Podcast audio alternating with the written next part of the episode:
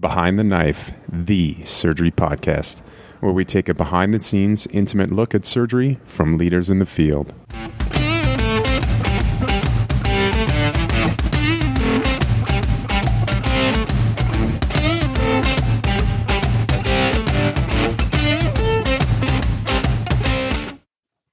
Hi, and welcome to Behind the Knives Critical Care Session as we tackle renal dysfunction in the surgical ICU. We've got Brittany Bankhead Kendall, Ryan Dumas, and I'm Caroline Park.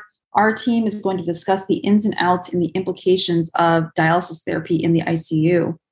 So, this is the overall topic renal dysfunction, and uh, we'll cover a couple of uh, reasons why this episode is important and relevant for you all. Thanks for that introduction, Caroline. Um, so, really, the goal in the next 25 to 30 minutes is to discuss renal replacement therapy in the ICU.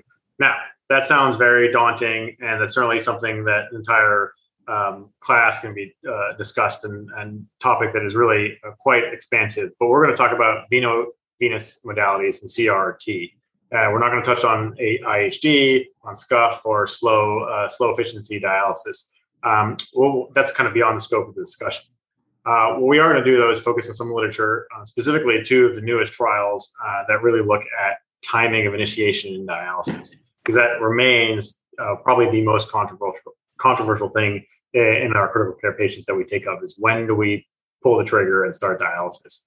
Um, and so, uh, with that, we're also going to throw in some debates and talk about our different variations in practice uh, between uh, Doctors Park and, and Doctors uh, Bank and Kendall and I. So, uh, let's start off with a case. Yeah. All right. So, let's say there's a 65 year old female, and we all know this patient. So, she comes in, she's got a past medical history of hypertension, diabetes she comes into the ED hypotensive. She's got a leukocytosis on labs and peritonitis on exam. She gets her antibiotics and her blood pressure responds to that fluid bolus. And then she's taken to the operating room.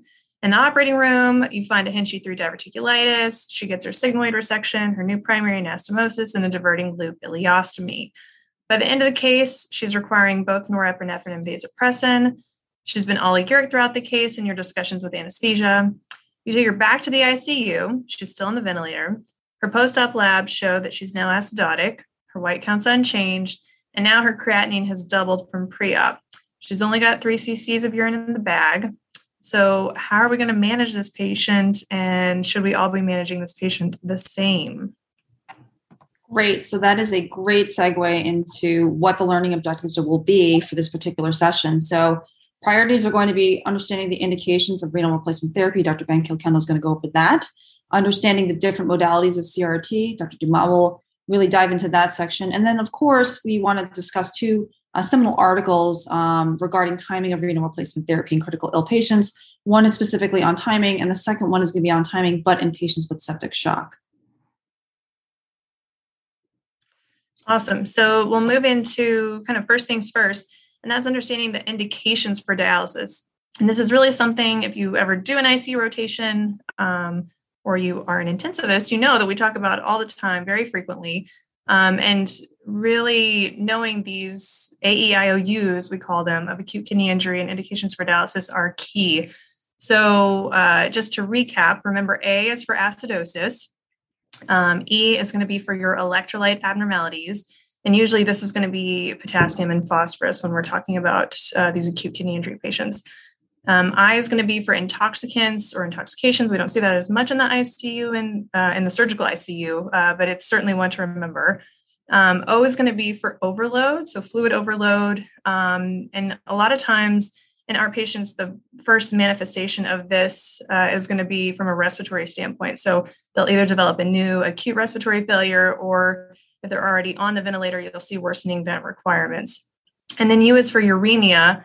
Um, and you want to think about this both objectively from the number that you're seeing creep up on your lab work every day, um, but then also kind of subjectively and evaluating the patient uh, in front of you and seeing how they tolerate even maybe a lower BUN um, and, and thinking about in, in your decision for whether or not to do dialysis. So, uh, what modalities are we really talking about here? Um, I think the term CRRT is an umbrella term, uh, and really, when you dive into the into the weeds of it a little bit more, there's there's three main uh, modalities. And so, um, you know, the, the CRRT machine itself can be kind of uh, daunting and certainly uh, really second only to the ventilator it can cause a lot of angst amongst trainees. So uh, what I want you guys to remember is uh, CVVH, which is uh, hemofiltration, CVVHD, which is hemodialysis, and CVVHDF, which is hemodiafiltration. And so we're going to talk briefly about the two physics principles on which uh, these rely. So um, hemofiltration uses convection. So convection works on the principle of pressure across the semipermeable mem- membrane that um, accommodates certain size particles or ions and molecules to, tra- to, to cross the membrane. So certain things of certain size will cross, other bigger things like albumin, for example, will not. And so the patient is dialyzed uh, like that, and then replacement fluid is used to tweak the concentration of electrolytes in the patient's um, blood that's returning to the patient. Repla- replacement fluid can both be used pre-filter and post-filter. So that's the, the physics principle of convection. Hemodialysis uses and relies on the physics principle of diffusion.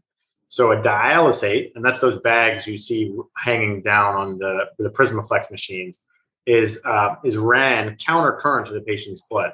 And so the reason why the dialysate is ran counter current is because the whole idea is to increase the diffusion gradient, which is the principle that we're uh, relying on to dialyze the patient. And that's going to be through osmosis and diffusion. Molecules are going to diffuse across areas from high to low concentration. So, for example, for a patient with a potassium of eight, you might put them on a zero K bath, and that'll dialyze off the potassium very high.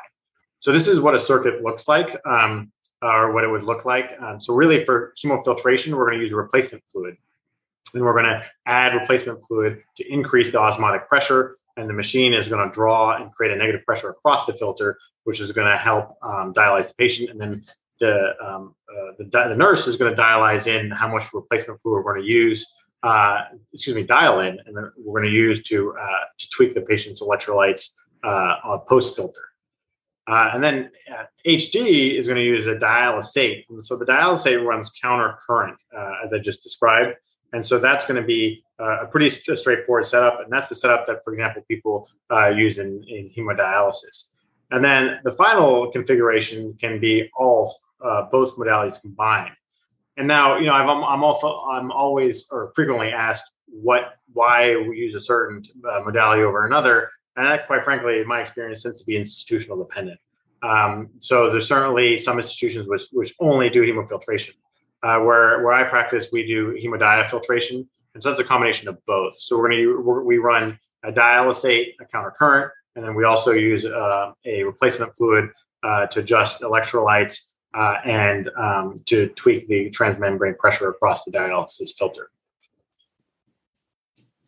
All right, so today we're really going to be getting into um, the specifics and the details of two really more recent journal articles. But, you know, just in thinking about things that we need to be thinking about in our analysis of whether or not a patient needs to be dialyzed, uh, dialyzed is first of all, what type of modality. And um, you've got your intermittent hemodialysis, your continuous renal replacement therapy. And then, um, like Ryan talked about, your intensity of dialysis and the flow rates that you're using and the patient's ability to tolerate that. And then, really, the thing that um, in the surgical ICU we debate the most is going to be the timing of initiation and whether doing this early for our patients is going to lead to better outcomes, uh, or if we should stave it off, if we should wait. Um, and that's really where a lot of uh, literature is is evolved around. Um, there's been a few uh, in the past uh, that have come out, but really the ones we're going to talk about today are the IDEAL ICU trial from 2018, and then really recently the START AKI trial um, in 2020. That is a great segue. Thank you, Dr. Bankhead Kendall, um, to discuss acute kidney injury and septic shock. I know Dr. Dumas is going to dive into the population specifically just acute kidney injury. Um, so let's take a closer look at the ideal ICU trial again um, from 2018 from New England Journal of Medicine, looking at specifically outcomes after early versus late or delayed initiation of dialysis. Now, your questions, well, what is early? And early is actually fairly early, it's within 12 hours. And then delayed is within 48 hours, so still within a decent time frame. Um, so this trial was really performed because of the conflicting results of the ELAIN and um, AKIKI trial.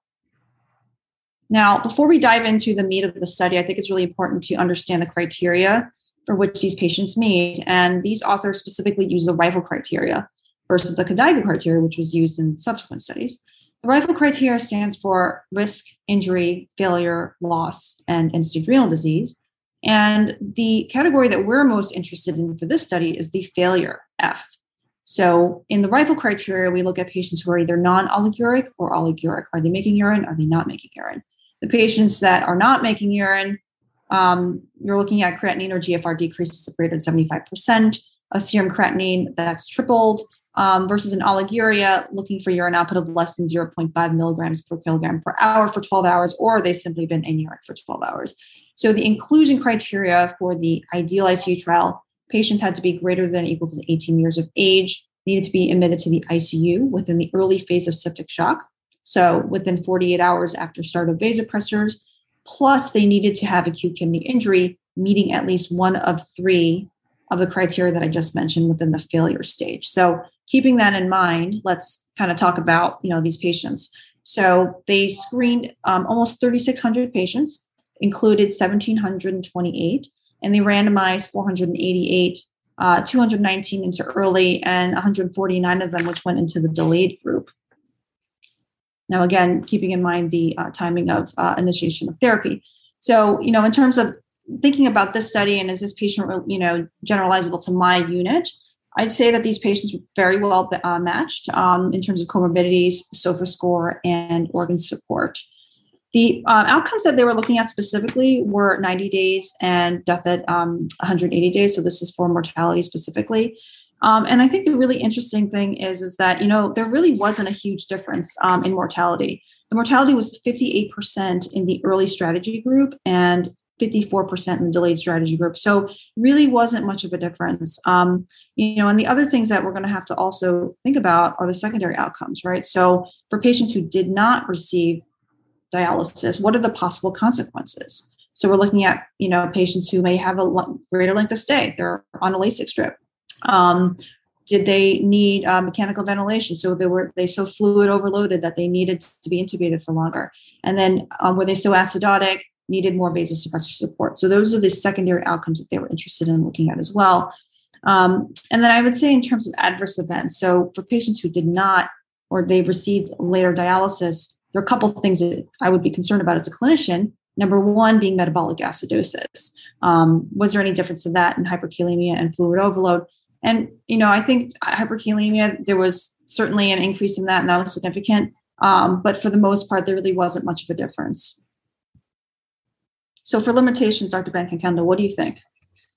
Yeah, I think, you know, they do, the authors identify uh, themselves that using the RIFLE classification system here is really their first limitation that really it might not be the best or the most sensitive classification system that could be used. So that in itself is going to be their first limitation.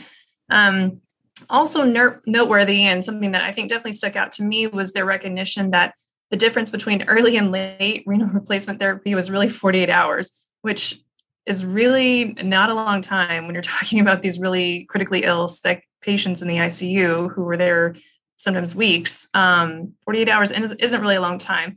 Uh, and is that really a sufficient amount of time to distinguish a difference between those two groups? And overall, you know, the authors kind of say they felt obligated from an ethical standpoint in this study, particularly, to not withhold dialysis any longer than two days at the risk of a patient not receiving dialysis who maybe would have needed it, um, which is fair. So perhaps now, as we will see in the next uh, article, with two large prospective studies like we're looking at today, um, maybe this will be in the works in the future to make that divide a little bit larger to see if there, you know, really is a difference. Hi, all behind the knife listeners. It's Scott here, and I want to share a quick message from our sponsor of today's show, Amazon Pharmacy. Now, many of us listening to BTK are taking multiple medications or supplements to stay healthy and vital. Chances are that every one of our listeners uses Amazon, whether it's for buying handy wipes or even parts for your car. Now, Amazon Pharmacy gives you a great sense of relief because you have an easier way of taking care of the ordering, the organization, and the delivery of your important medications because they come right to your door. It's super easy, like most things that Amazon does. You can have your doctor send your next prescription to Amazon Pharmacy, and then Amazon Pharmacy sorts out your medications by day and time for your ease in taking them. They also will help you with other pharmacy items like inhalers. You can use your own insurance Amazon Pharmacy works with most insurance plans nationwide. Amazon Prime members get free two day delivery and save on prescription medications when paying without insurance.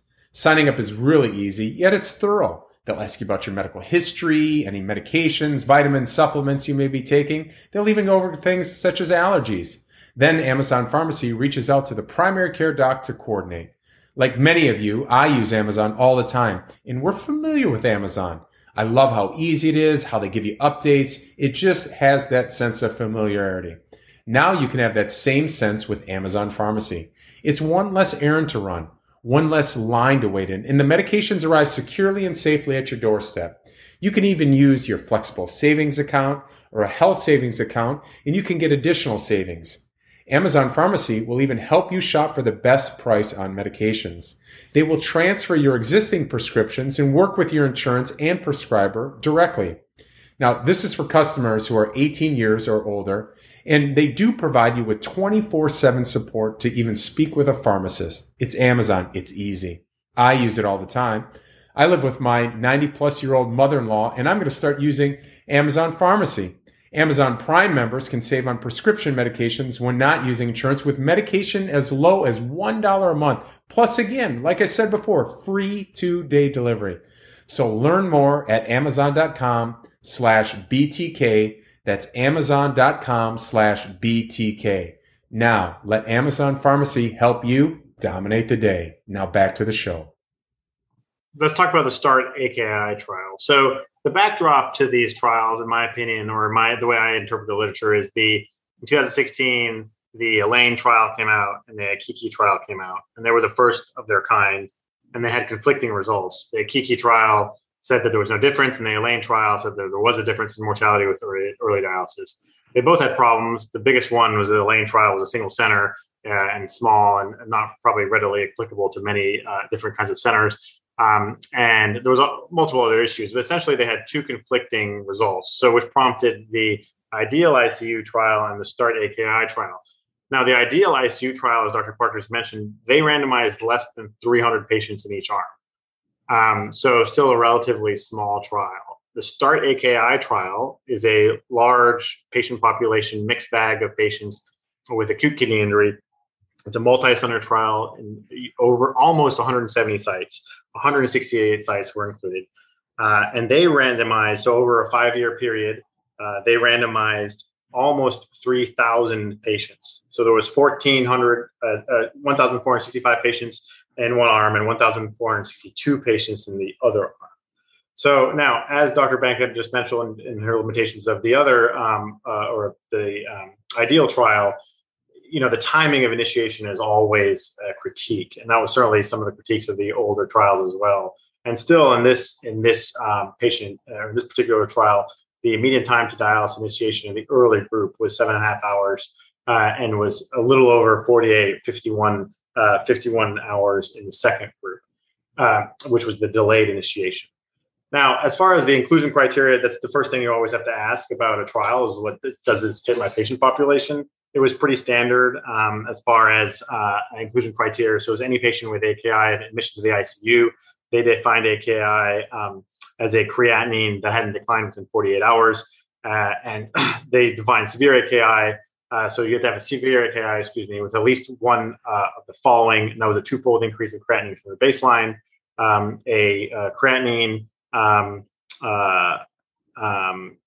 uh, threshold and as well the urine output uh, of oliguria of less, less than six uh, cc's uh, of, of, urine per kg per hour.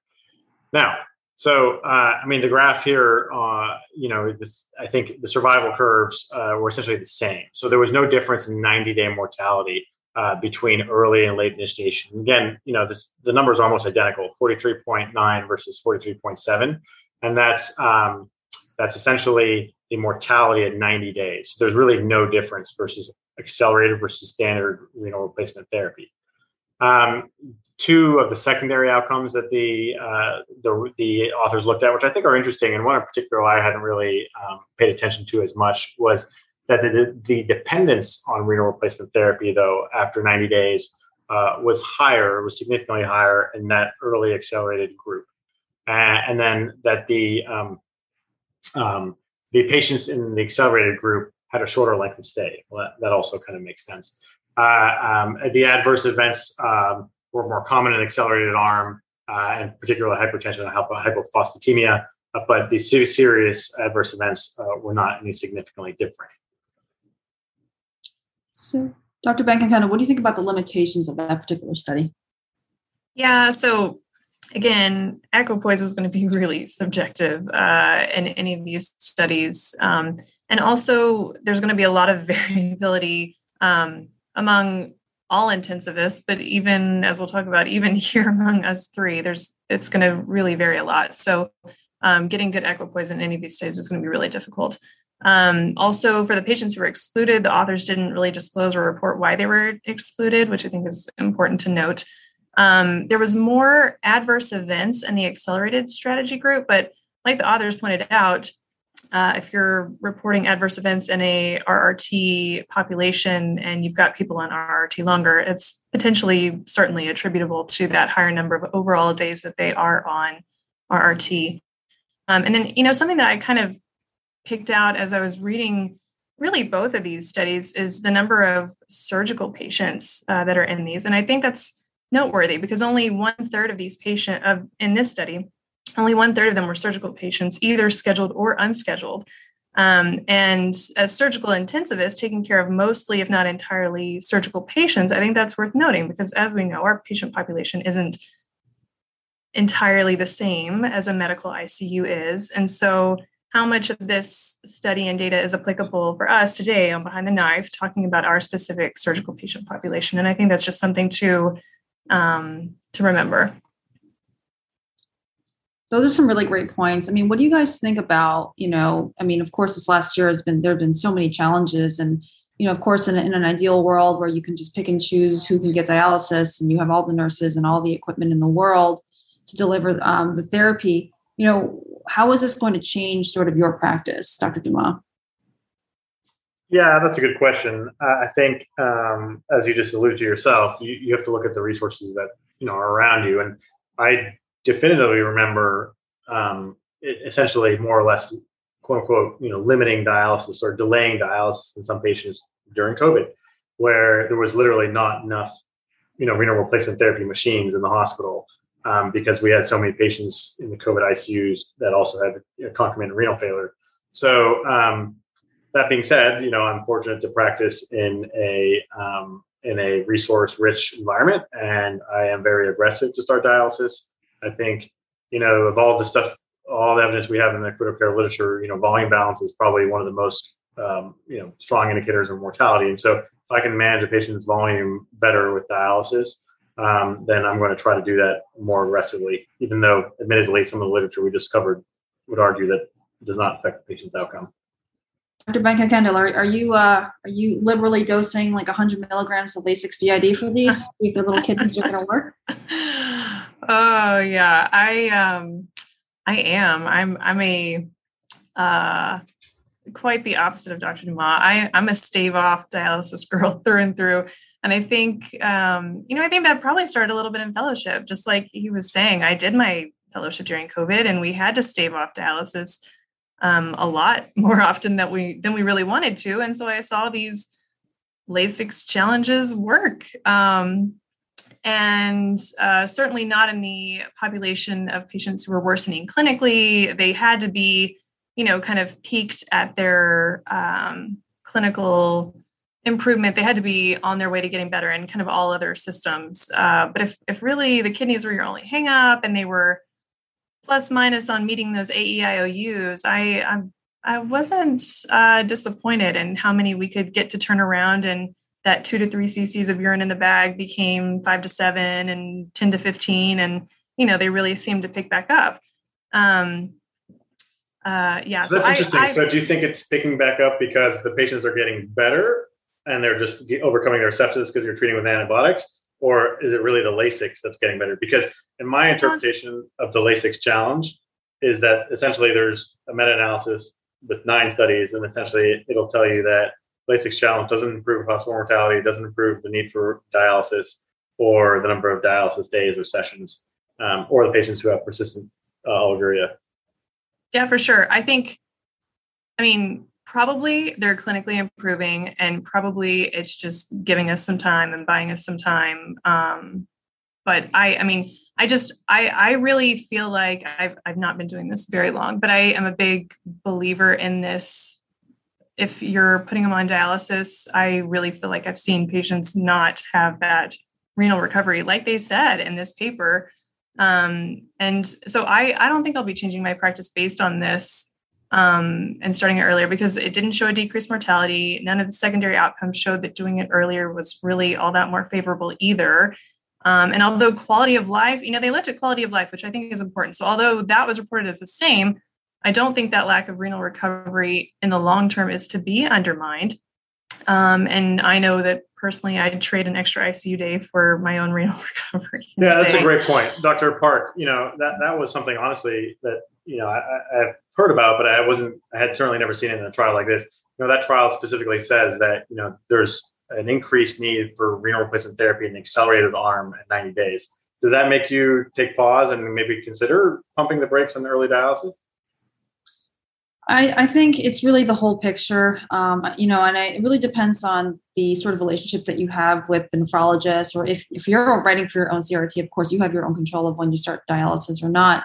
Um, but yes, you know, when I have a patient on dual pressors who's acidotic and um, you know, I just feel like I'm not making much headway. I'm I'm going to be much more aggressive with with dialysis. And if there isn't um, a, an increased harm necessarily, we we reviewed some of the adverse events, but none that are like that significant clinically. I might be pushing the envelope and heading towards dialysis.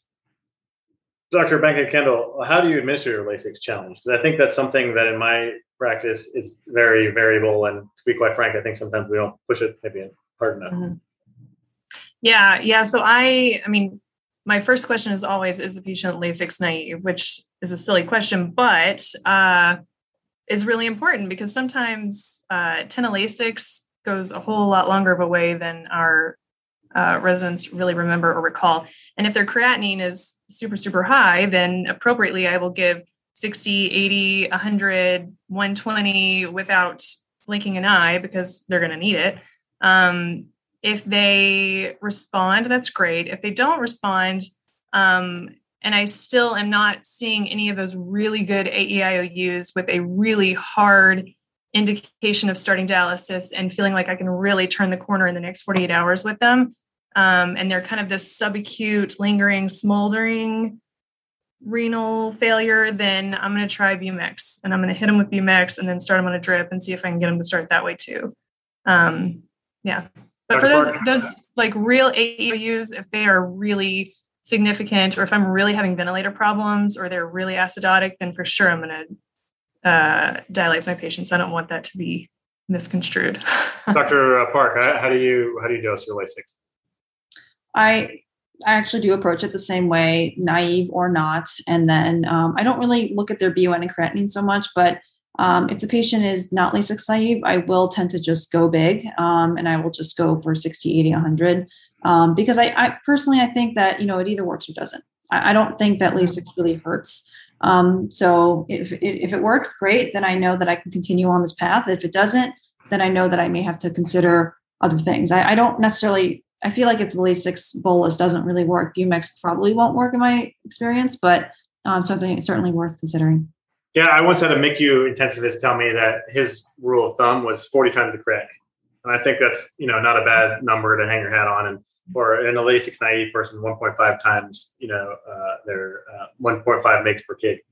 Um, so Great. Well, this has been a really great discussion. Obviously, if you asked three intensivists, you might get three different answers on when to initiate dialysis. So I think our take home points for today um, you know, early initiation of renal replacement therapy actually may not improve mortality. So be mindful of who your patients are, um, what the indications are, and be able to sort of understand the mortality um, for those two different cohorts. Um, and then watchful waiting. We've kind of already talked about that. What are sort of medical management strategies for these patients? keeping in mind what you have for resources, right? You may not even have CRRT available in your institution. It might be more HD, or your nursing ratio may not allow for it. So think about what you have um, and also, you know, what your patients really need before considering um, renal replacement therapy. I think that's all we got for for you guys from behind the knife, um, the surgical critical care team. Um, we look forward to um, working with you guys in the future. And I guess we'll just dominate the day. Until next time, dominate the day.